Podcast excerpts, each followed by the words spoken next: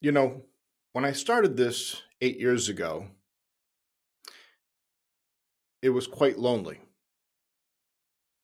You're out there, you're drumming up business, you're trying to find maybe a contractor or two. I get where most of you are coming from. We all start slow, we all start organically. But at some point, you start to scale. You find employees. You may find more customers than you can service. For those of you that identified potential business partners, you figured out how to fold them in. And then you start hiring some more. And maybe you even get out there and buy a firm or two. We started the FaaS evolution to help bookkeepers, fractional CFOs, even small CPA practices to figure out how to move their business from a, say, an accounting firm to more of a finance as a service firm. And so this is the FaaS evolution. And this episode, I'm actually kicking off the FaaS Evolution 15 minute raw take. This is going to be weekly. Some cases we'll have more than once a week. This is where me and my team are going to share our thoughts on our business, reflect on our journey, and provide you with some insight as to not just how we got here, but how we see the future and where we're headed. So, welcome. Welcome to the FaaS Evolution 15 minute raw take. Starting a business usually starts with putting up your shingle, especially in the service based industry, where you're essentially selling human capital. And for many of you, you're selling time. Yes, you try to sell value. Really, it's like a leap of faith. And we need to figure out a way to move away from that leap of faith to have a more productized service offering that you can offer a fixed monthly fee so that you can manage and plan your internal resources at different levels. Remember, in business, there's two ways to make money. One, either you're leveraging capital, or two, you're leveraging people. Just generally speaking, those are kind of the two ways. And for most of us here listening to this, we're all about leveraging people. And yes, there are going to be a few of us that dive into the world of investing capital into our customers, which is exciting and it's fun. But at the end of the day, 95%, 99% of what we do is leveraging human capital. And so managing capacity, the hiring, the retaining, right? That's not easy in this business.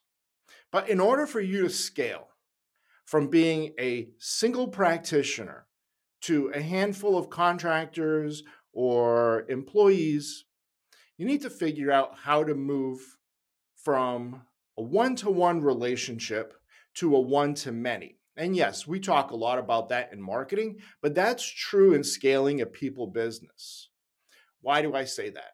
Because our goal here, at least at GrowthLab, is to achieve a 1 to 20. And that's not like world class.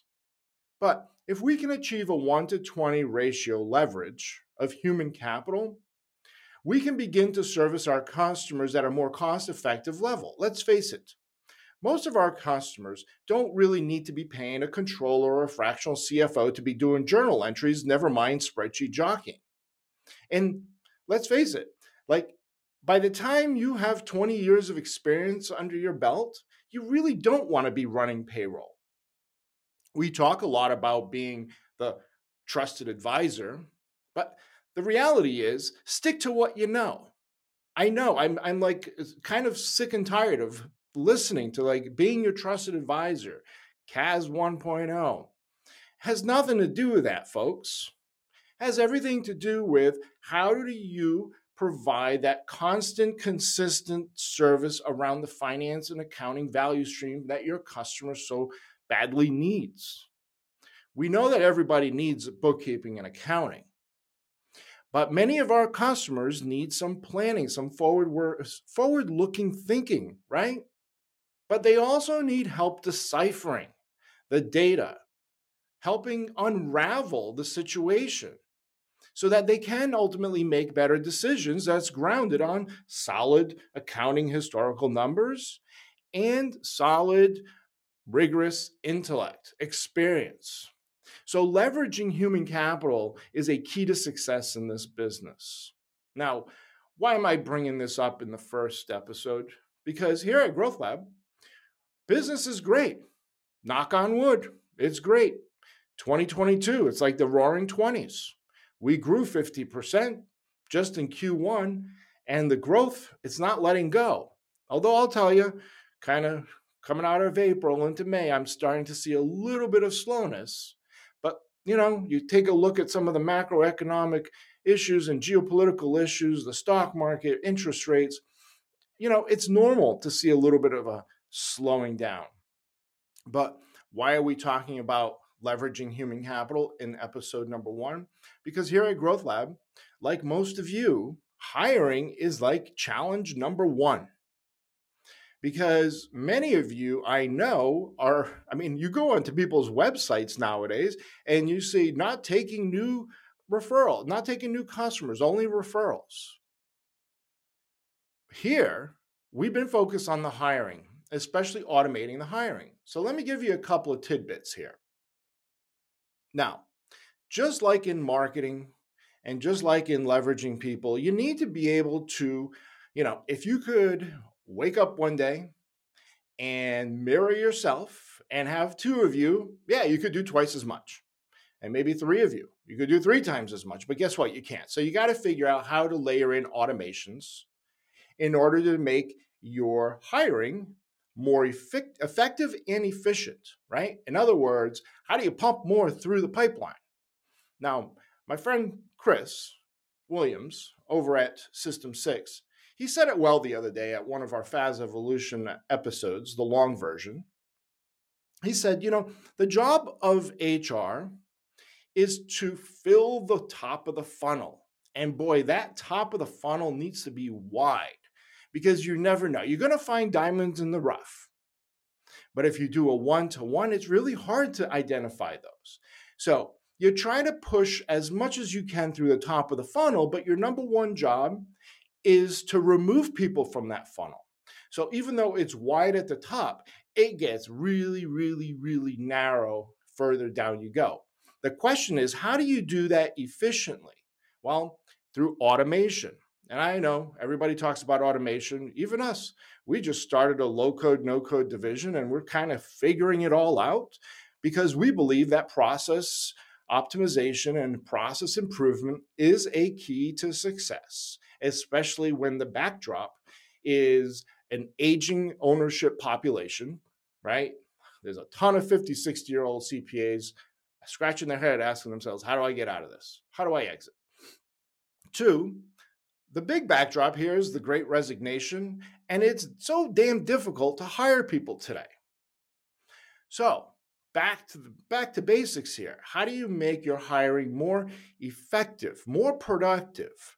You know, how do you turn one into two into four and so on? Well, many of our friends and peers have been using things like video sequences, right? So there's a great application out there. Here internally, we call, we use JazzHR. Now, there are other systems out there. I'm not going to really get into JazzHR because there's plenty of systems that look and feel like JazzHR. But systems like JazzHR are reminiscent of like the old CRMs and HubSpots and Salesforce. Okay.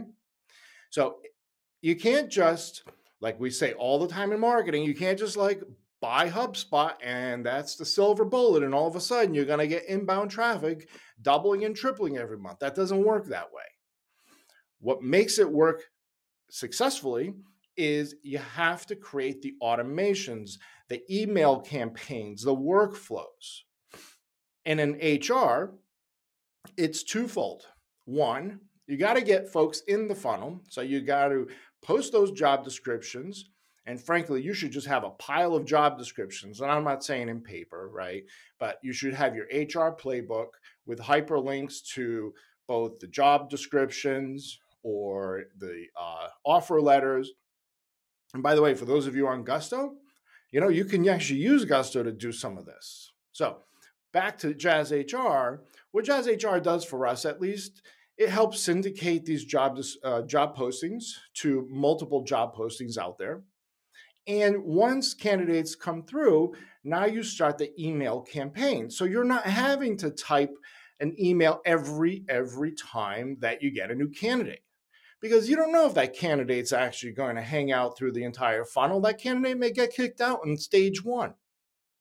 So now you start your workflow and then the secret here is find a video response sequence system. Now you're like, what the hell are you talking about, Dan? Check out systems like VideoAsk. Here at GrowthLab, we use VideoAsk as a video sequence in order to engage with prospective eh, candidates so that I'm not having to jump on the call. The hiring managers aren't having to ha- jump on the call. One, you, the candidate comes into the funnel, gets nurtured through a couple of emails, right? And then instead of trying to book a time, that candidate has to take the extra step, right? Yes, you're adding a little bit of friction to the process, but you get that candidate to engage with that video sequence, and then you have to create this template. And it's actually quite easy. It's a definitely a DIY if you don't want to get too too fancy. You can even use your iPhone Okay. Now you have three, four, five questions. You have a little bit of background about the company, an intro, you got an outro. And then you have the candidate responding to those uh, questions in kind of real time, right? They're actually videotaping themselves. by the way, they don't have to, you can actually have questions like drop down questions too.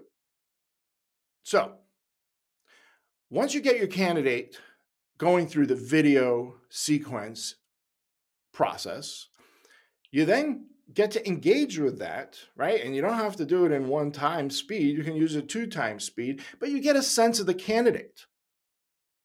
It's a great way to be selective and getting and getting the content out of these candidates that you're going to begin to decipher whether or not you want to hire them. Okay? So now that once that's done, now you can go ahead and book those meetings either with yourself or with the hiring manager. Once the hiring manager jumps in, then I usually jump in to kind of close a little bit of the deal, right? Give a little bit of perspective on the company, who we are. And then ultimately it goes back to HR for the offer letter. So think about your HR process, your hiring process as a true, truly distinct process in your firm. Now, we're going to be talking a lot more about process improvement, okay, and process mapping. But the recruiting process is one of the most critical processes in your business because don't forget, in this industry, the equation has to be balanced. It can't just be about customers and sales and marketing, right? At the end of the day, somebody's got to do the work. And so you want to make sure that you're hiring at the same velocity, relatively speaking, right? But it's a ma- it's an equation here, right? It's not fancy, right? But you want to make sure that you're continuously feeding the pipeline with new hires in order to take on the new business. Net net of any attrition, of course. So, if you have any questions, feel free to drop a note here we love talking about process. And I wanted to make sure that episode number one was really about one of the most important things in your business, guys. It's about the team. If you don't have a team, you don't really have a business. Thanks, everyone. Thanks for watching. Please subscribe, leave us some feedback. Also, check out our website, growthlabfinancial.com. Again, subscribe so you can be notified for the next